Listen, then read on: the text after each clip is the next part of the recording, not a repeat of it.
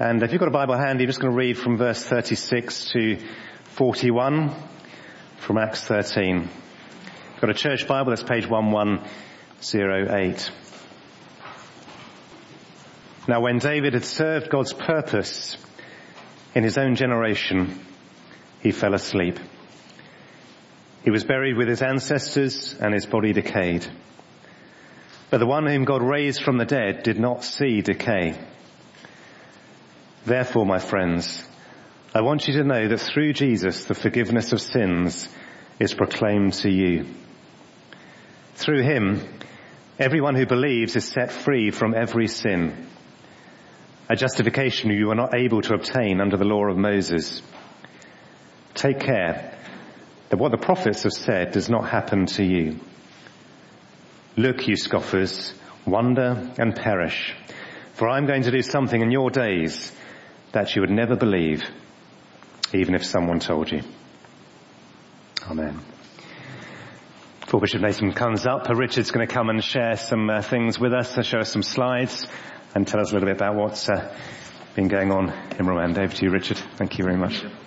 Thank you, Neil, for inviting us back here again. It's, it's always a joy to be here, not only because I love being with you, but Caroline does serve up a wonderful dinner as well.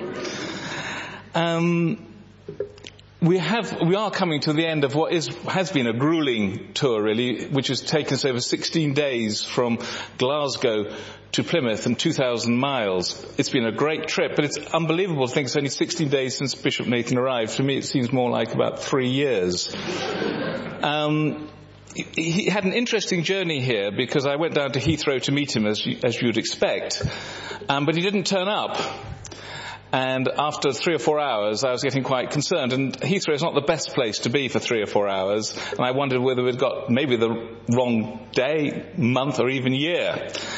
And eventually I got an email from him. His mobile doesn't work in Europe, saying that he had been um, detained by the Dutch security forces at Schiphol uh, as a suspected terrorist, along with some other bishops as well. And um, so eventually, anyway, he emerged after I'd been at Heathrow for 10 hours, um, and inevitably without his luggage. Um, but you know, God knows when we need encouragement. When Bishop Nathan came three years ago, and when he got to immigration, and you may recall I told this story three years ago, when he got to immigration, um, the guy said to Bishop Nathan, why are you coming to England? Because you know, particularly Africans, they quiz. And Bishop Nathan said, I've come to rampage the nation with the gospel. Well, the amazing thing is Bishop Nathan this time approached without his luggage, being held up after a long journey. He saw the immigration officer was exactly the same immigration officer. And the immigration officer said to Bishop Nathan, Ah, oh, so you've come back to rampage the nation with the gospel. Well, I really want to thank the worship group tonight because I tell you, the rampage has almost run out of energy. We're exhausted. But you know, the worship group, the, the worshipping God's kind of revitalizes you, doesn't it? And, and renews you and restores you and makes you want to share a little bit more about Jesus. I'm not going to share too much about our ministry because I want you to spend as much time as possible listening to the bishop and we've produced a little brochure for the tour which you've got here already. I've also written a book for the tour. It's called From Russia to Rwanda um, with Love. And we work in Eastern Europe as well as um, Rwanda. Some amazing stories in here about people who were delivered from the genocide, about the prison ministry. You need to understand, in, in Rwanda, you need to understand that in 1994, out of a population of 7 million, a million people were killed in three months. A million people out of 7 million in three months. The result of that was there were 140,000 people thrown in prison. And I don't know, Bishop may share with you a little bit about that ministry, but if not, there's a chapter. There's also some amusing stuff here. I write about my first encounter with toilets in Africa as well, which I wrote a few years ago and still makes me laugh. So there's a, there's a good mix of stories in here. Now the thing is this, and I really need your help here because my brother runs the bookstore here and he tells me he hardly sells any books. So I gave him 25 copies of this and he said, no. And I said, we're going to surprise you tonight, Charles. Look, he's blushing. It's wonderful, isn't it? I said, now the thing is, this book here, it's 4.99 and the reason it's so cheap because I wrote it because you see, there's a lie out there in the world and the lie is this, that Christianity is dull. And non-Christians think the Christian men are wimps, And that's a lie, isn't it? Because living with Jesus is bringing life to the full, isn't it? We live in the fullness of God. And the subtitle of this book, because I'm a very ordinary, I'm seriously an ordinary guy, um, is An Ordinary Man's Adventures with God. It's an ideal book to give to a non-Christian. And with that in mind, 25 books isn't going to be enough, is it, for Charles to have tonight? So anyway, look at, look at the book. Um, we've had a ministry, you've heard about it, it's developed over the years. It began with forgiveness and, and teachings on forgiveness and reconciliation. Of course, that process continues. Reconciliation doesn't have a start and an end. It's a process. It's a process that started soon after the genocide and continues now. And our ministry has developed and um, we got involved, uh, I'm, I'm, sure I've shared with you, with child-headed families, building homes for these kids. You know, eight-year-olds bringing up their younger siblings because their parents have been killed. So we built a village for them. We then got involved in a school. Bishop Nathan took me out to a field. I'm sure I've told this story before here, and he said, um, you know, it's outside Kigali. He said, build me a school. And I said, we can't build you a school. We're a very small um, mission society. And he said, all we need um, for a school is a tree, a teacher on a blackboard, there's the tree. And we started this school on this field outside um, Kigali. It's now got 805 children there. I was out um, in, in Rwanda again in February, and, Bishop Nathan took me an island in Lake, uh, on Lake Kivu, um, a very remote island, not much visited. And again, I went to a, a nursery school there, and um, there were 350 nursery kids there, and their sole resource was a blackboard with four volunteer teachers. And with malnutrition rate, I think 8% of children under five died. And of course, I did what any of you would do. Not showing pity, which is saying that's sad, but pitying we must do something. So we've launched what we call the Red Zone Children Project for the most vulnerable of those children. Again, you can read that in here. We've worked also since I've since I was last here with two other new groups as well. Um, we've worked. There's the forest in the Bishop's Diocese, which is the source of the River Congo and the River Nile. And um, the bishop asked us to. I, I shared this with you as a need the last time I was here. We wanted to plant a church. When I was, you were in that building, that temporary building. I shared this with you we wanted to ch- plant a church there and we needed resources to do it. And that very morning, this church provided the resources for us to do this church plant. And I went down there with the bishop on the last visit. It was scary. I mean, seriously scary. If you only even watched Top Gear, I mean, seriously, he took us down this this track with a mountain there and a drop there, with, with, and it was muddy and there were rock falls and it was terrifying. And I thought this is all to see a hundred people in a church plant. There were a thousand people there that morning. One thousand people. In fact, it wasn't morning. It took us so long to get there. The ten o'clock service started at three o'clock. Remember, Bishop? Which was a blessing because we did this awful trip back in the dark, so I couldn't be terrified on the way back. But the really fantastic thing is this was Hutus the perpetrators of the genocide and the Tutsis, those who were genocide, now all called Rwandans, worshipping God together. That's what brought tears to my eyes, not the thousand, but that physical demonstration of the work that God has done bringing people together. The other group we work with in Rwanda now are what's called the Batwa people. We work in Eastern Europe with the um, Roma people, if you like, the Gypsy people. They're incredibly marginalized people in Bulgaria. But how much more are the Batwa people, who are the pygmy people um, of Central Africa or Central East Africa?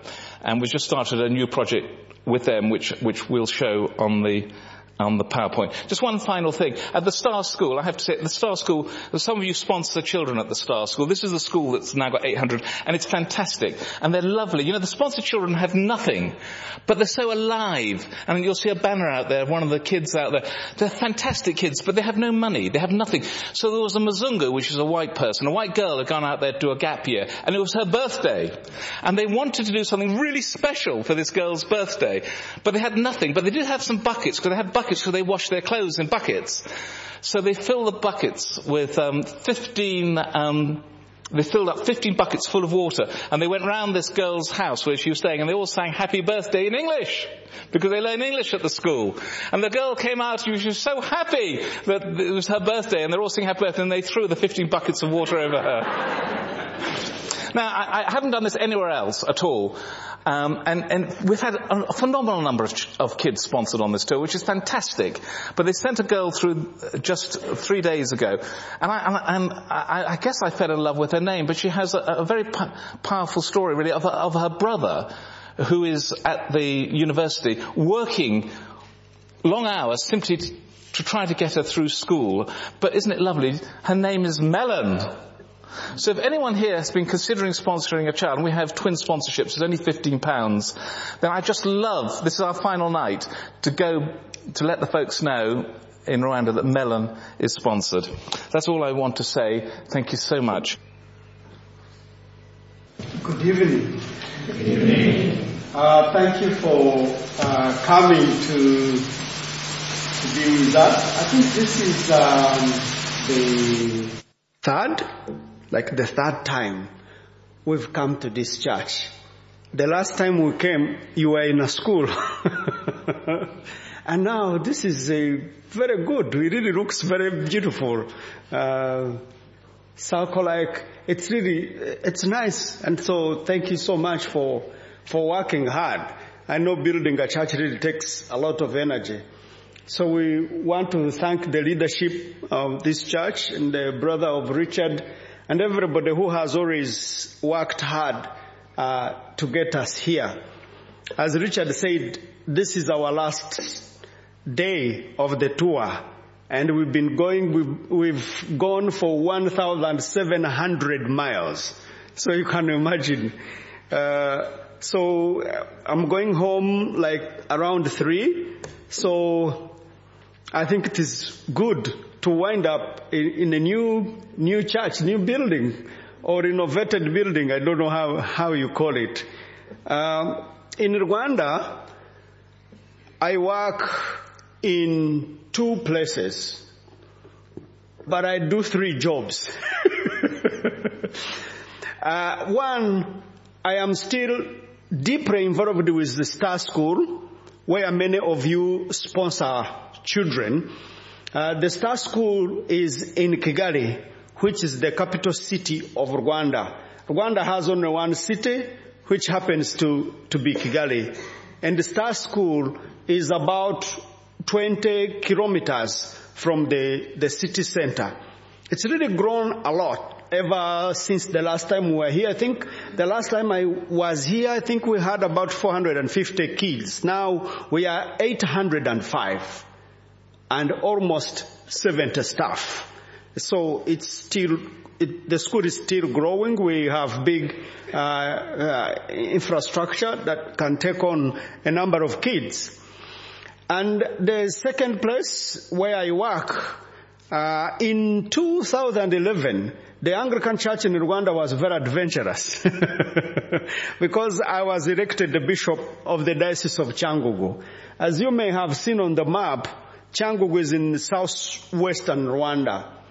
And Cyangugu is like, it's like an island because before you get to us from the rest of Rwanda, you hit Nyungwe forest, which is 180 miles. And it's in high mountains, so you go round and round. So for 180 miles, it almost takes two hours through the forest. And so after the forest, then you go, you are in the province of Cyangugu or the diocese of Cyangugu. And if you keep driving, you have to be very careful. You may end up in Lake Kivu. And it's a very deep lake. it's also a huge, huge lake. Uh, and there are a chain, a number of, of islands. And those are what Richard uh, was telling you where we work. And so I was consecrated bishop in the February of 2012. So this is my fifth year as the bishop of uh, Cyangugu Diocese. So the second job that I do, I'm basically a preacher. I'm a preacher turned into a bishop, a preacher turned into a school leader, a leader turned, a, a, a preacher turned into a reconciler, a leader who is, uh, anyway. so I want to share with you from my ministry of preaching. Because it is basically through preaching that we do all that we do. So I think we basically preachers who have decided to do the will of God. And so I want to, I'm not going to spend a lot, a lot of time because as I told you, this is our last evening and we, we, I think we're ready to go home. I think we're ready. So I, I just wanted us to look at uh, Acts chapter 13.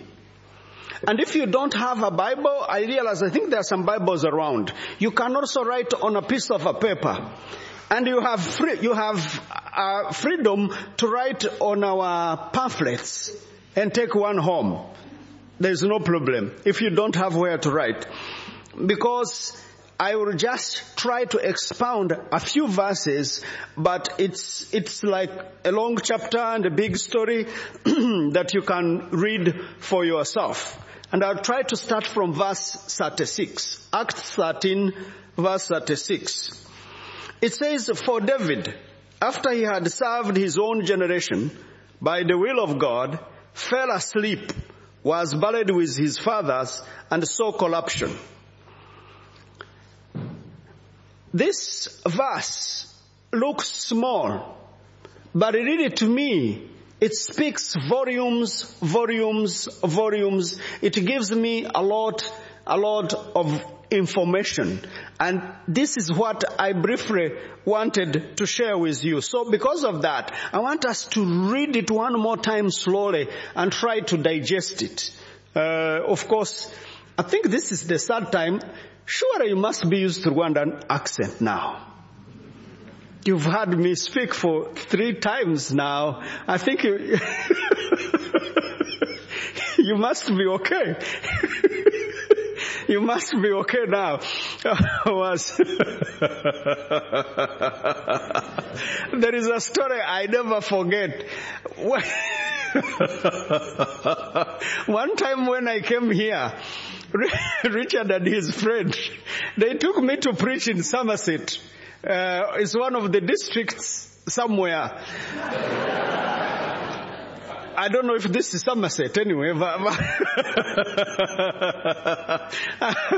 I need to be very careful now.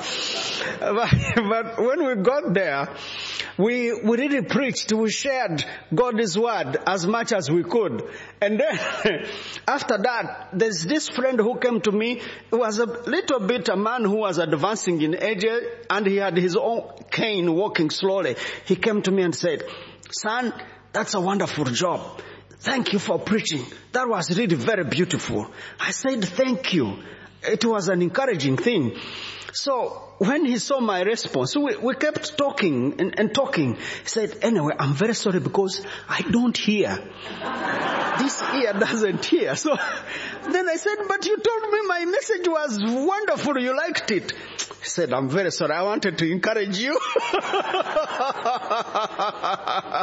so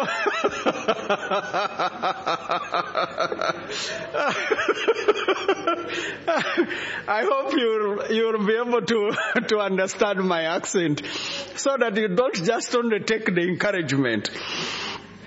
So we'll go back to chapter 13, verse 36.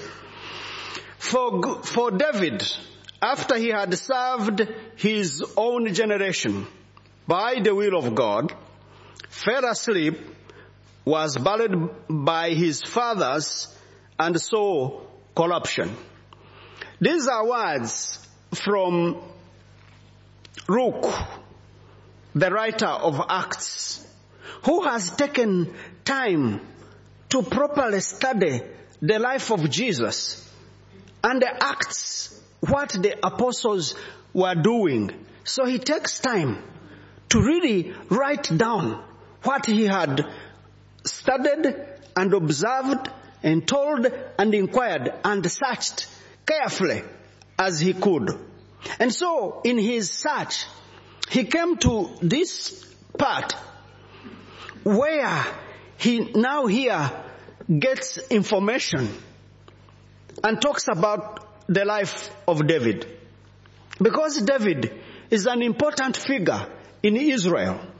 He was one of the great kings that is still highly regarded in Israel, even today. And they try to talk about his life. And so, the way they talk about his life here, they say David served God's will or God's purpose during his generation. And after serving God's purpose during his generation, he died and he was buried by his grandfathers and then his body saw corruption. Now, that's a story. The verse kind of like goes into a story and summarizes the whole life of David in a few words. It says, David lived, but during his life, he served God's will or God's purposes. And after serving God's purposes, David died. And after death, he saw corruption or he wrote away, as they will say. Now, I realize that here in the West, seldomly do you talk about death. Death really comes out as a scare. it scares out many people. And I realized when somebody dies here, I think a few people are allowed to observe the dead body. Now I need to be very careful so that I don't preach what happens in Rwanda. But in Rwanda, it is very different. When somebody dies, we put them in a coffin. If they are Christians, we bring them in the church and we hold a whole service. And then we have a time which we call observing for people who want to, to see. So we make a line. I, I must be careful I don't traumatize you.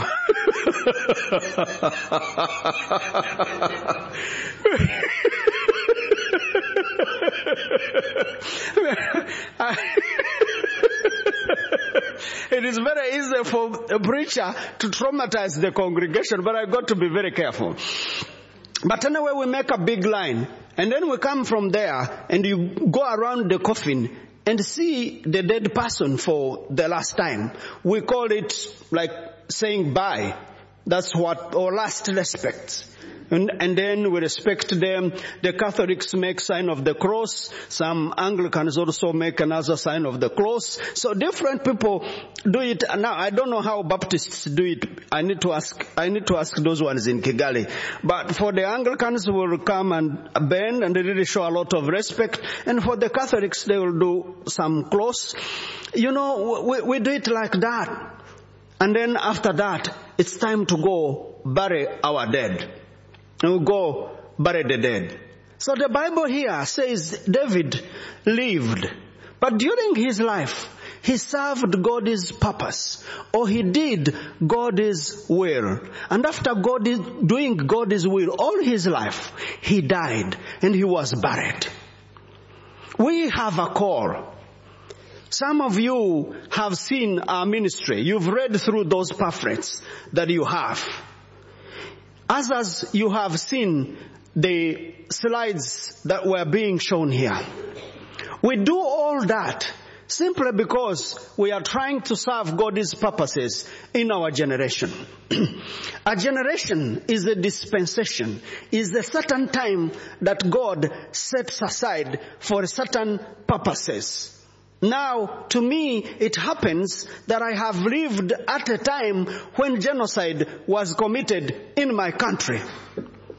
We have seen the genocide you've never seen. We have seen human beings lose value.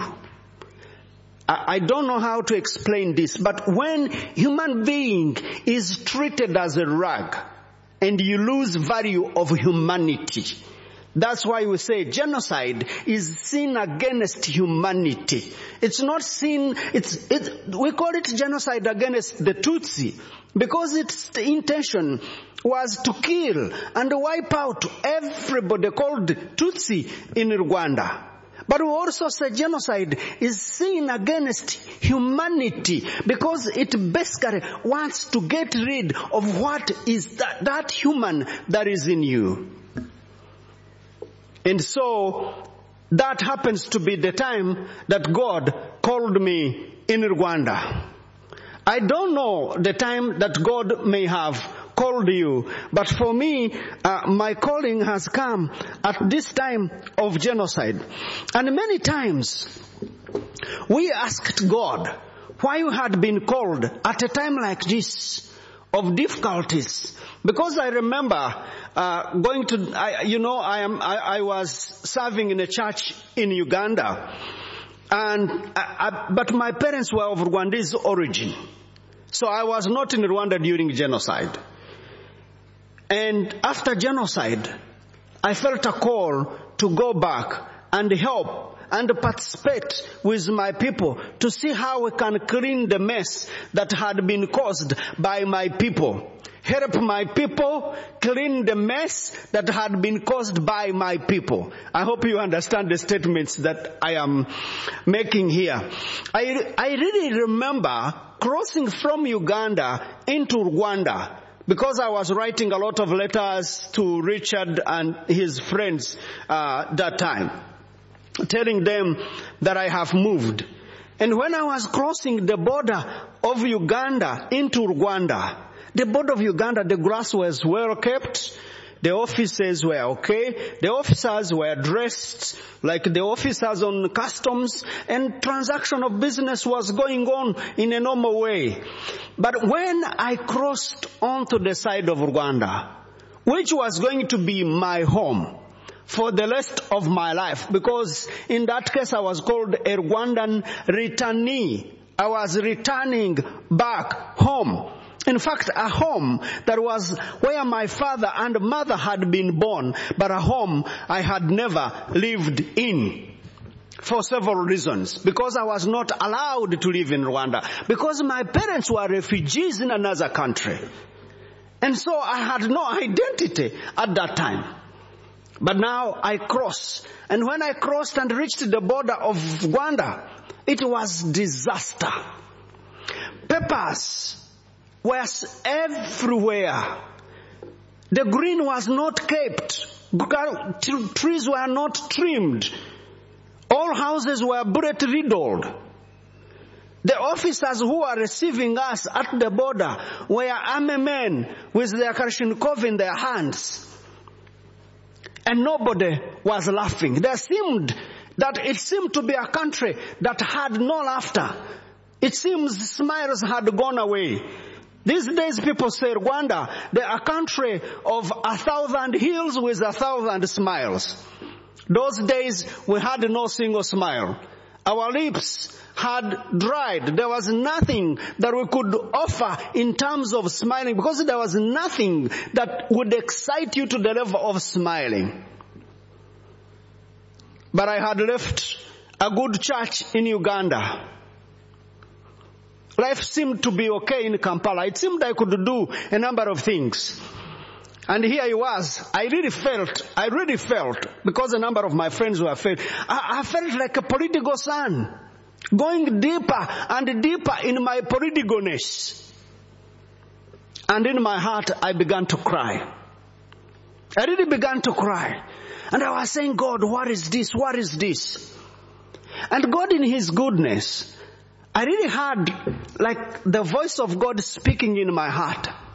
And maybe in my ears saying, Lo, I'll be with you until the end of age. That word sustained me, still sustains me, even today. In any hard situation, I try to remind myself of that voice that spoke to me on that Gatuna border, on that morning of that day, when I was plunging into Rwanda. And so I move and going to Rwanda. I report in the Archbishop's office and I'm given a parish, the parish of Gikondo. Very small parish. But so close in the city. And they had cleaned one house because the ambassador of Rwanda in Israel was going to be staying in the house. Mike, who eventually became my parishioner. And so they had cleaned the house and made it very nice as if an ambassador was going to live in, not a clergy anyway. And so I had nice beds, nice mattresses. At least that time, my house was better than a hotel in Kigali.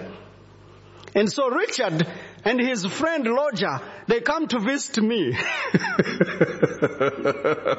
and I was so proud.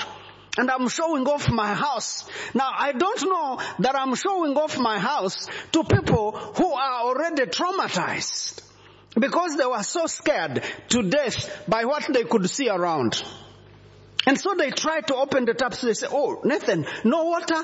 No, no, nobody else had water." But the good thing I had beds where they could stay anyway. and will not, they will not take long. But shortly, his friend goes into the bathroom. in the middle of night, around three. And I heard him scream, Roger. He went, wah, wah, wah. What is happening?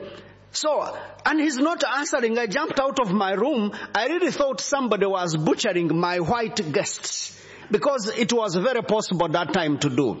So I jump and I want to take on anything that is daring my guests. What is happening? What is happening? Roger is not answering. So I kick the door and the door falls in. And there is, Roger is naked, screaming to the, what is happening? He's looking at me! He's looking! And what do I see? A little gecko. but that shows you the level of trauma. How the environment was scaring. The buildings were bullet riddled. And everybody looked as somebody who had gone through genocide. That's the generation. That's the country that God called me in. I would really want to know I would want you to think as I'm talking about the time that God has called you. Richard was telling you how we are rounded up. We are eight bishops rounded up in Schiphol airport because they suspected us to be terrorists. So God calls us at this time when terrorism is at its highest peak. And I wonder why. But God calls us at a time like this. And God calls some people to address the issues of orphans. At that time when Richard was coming to see me, Rwanda had 600,000 children who were unaccompanied. These not orphans, but children who did not have mother, father, they didn't, all their families had been butchered and finished. And they were just children loitering around. Not street children, but just children who didn't know what to do and where to go.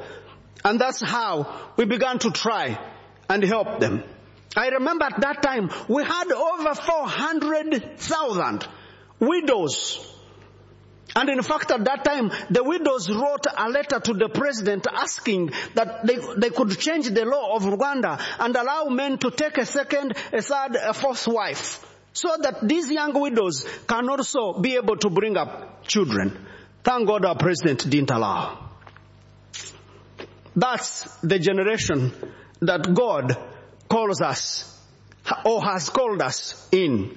But when we go back to verse 36, for God, for David, after he had served his own generation by the will of God, with all that that I'm talking about, God calls individuals to stand for their generation, to serve the generation, to serve their communities, to serve the international bodies. God still calls people up to today to stand up and do His will. And the will of God is to serve His purposes, to serve His intentions in the communities that we are living in. I have no doubt that God has called me as a bishop to serve his purpose in my generation, in Cyangugu diocese, in Kigali, in Rwanda, and everywhere else that I can reach. And he has equipped me with the will to be able to share that God is a good God. And I am sure God has called other individuals, God has called churches like these ones to serve His will during your generation. And our generation is moving so fast. Our generation is really moving fast. I have told a story for the first time when I began traveling. We went to Singapore as a team of pastors. There was an evangelism training. Now I had never flown before. I'd never been in, in airports. And so when we get to Singapore, there is no ladders that, because we are used to, to climb, to go on the stairs using ladders. And here we meet a beast called the escalator. There was no escalator in Rwanda at that time. In fact, these days there are escalators in Rwanda. It is, beauty has come from ashes. It is interesting. But we reach that and everybody, you know, Singaporeans are very, not very tall people, and they are not even very big people, but they are so quick. Each one quickly jumps on the ladder, and the ladders are, they are gone, they are disappearing up there in the air. Another one goes on, and off they go. Another one goes on, and off they go. And we are a number of pastors. There is Mugaramtana. There is Dan Chaze or Dan Kazimba. Dan Kajimba is now the bishop of Mityana Diocese. God has been so good to us. And these people, I think they knew what to do, but Mugarura was more experienced. He was our leader. So he quickly, and he was a big boy, he quickly jumps on this and he's gone. And I'm, I'm, I'm saying, oh, this machine is very serious. If it can take Mugarura, it's also going to take me. And then we had Dan Chaze. Dan Chaze is a Ugandan who is really towering very high, like seven meters. Really tall. Seven, is it meters or what? You, you call them feet? Feet? Yeah, he's really, really tall. And so he jumps on and he's gone. And now me, I am saying, I, I think um, it's now my turn. And, and I, I, oh, it's scary. But you know what was scaring me? In between, in between, you'll see some lights that give sparks. That is very scary for a Rwandan. Really scared me. And I didn't know what to do. My mother had warned me many years ago before I went to the city. She said, you got to be careful with electricity. You'll be burnt or you'll be shocked. You got to be careful. So now the words that my mom had told me many years ago quickly came into my mind. But anyway, I, I, I tried to see if there was another door. There was no any other door. That was the only door that you had to go through. But anyway, I gathered all my courage that I could gather and I decided to become a suicide escalator climber, something like that. So I just jumped on this. Now don't ask me what happened there, but I just jumped on it. The good thing is it took me. But my little carry-on bag fell down and I saw it rolling, going down. And I was saying, I will never, never, never see you. I was not ready to go back down there. And I always compare the escalators with a generation. Like this that we are in.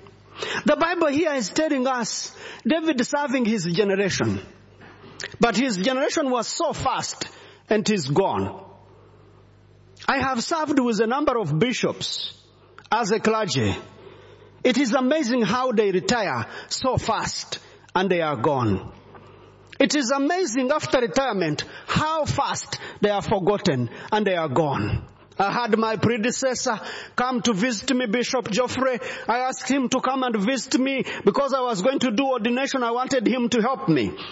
And when he came and went into the cathedral, he found they had changed his photo, removed it from where it used to be and put it in another place only after four years of his retirement. You should have been there. He took on the clergy in the, he took him on by, almost by neck, saying, how dare you remove my photo? How do you make people forget me so fast? It is disappointing that you will be forgotten. Because the generation that knows you quickly is moving. And after realizing that my generation goes so fast, I don't struggle anymore so that I will be remembered. No, no. Because people who know me, they are going to know me as long as I live and as long as they live. I may leave a, a good legacy. People will be talking about me. We've had great prime ministers that have been in, in, in the UK here, that have done great things, that are written about in the, in, in the books of history. We highly respect them. We highly regard them. There is a place where we stayed and they were telling me great kings of England that have wrote differences and made your country great. Yes, that's very important. But how many of our generation really do know them? We honor what they did, but how many of us do know them?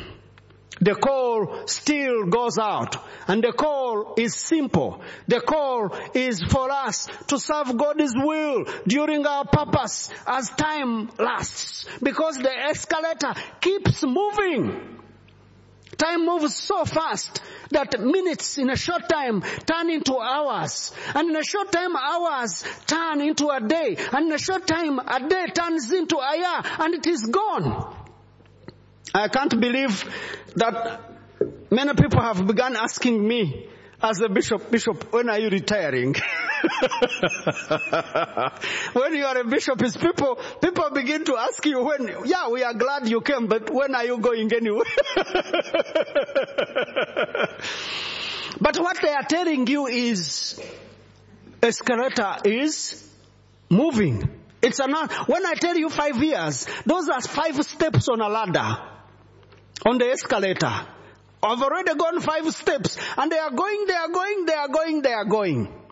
Now, there is something I didn't like about the escalator.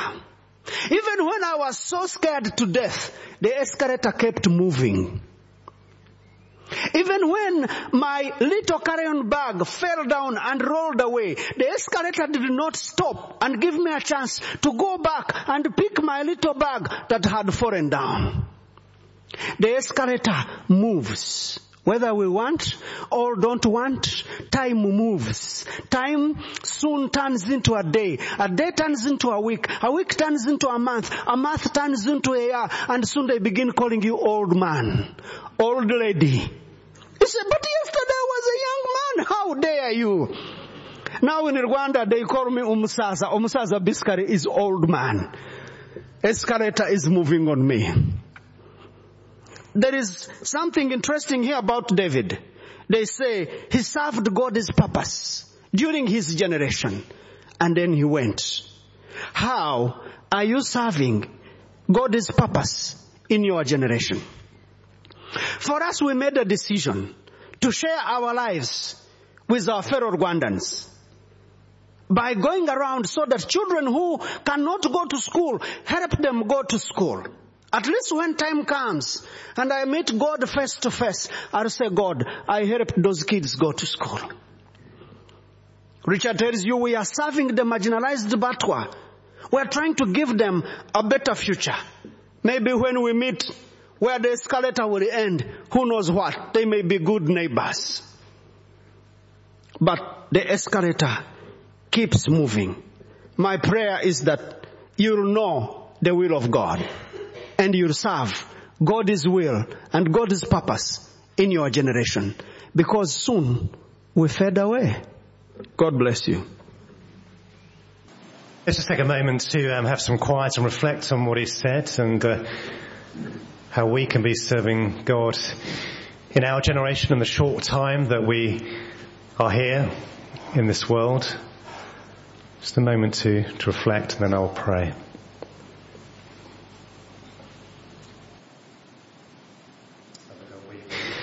Thank you for calling David to serve your purpose in his generation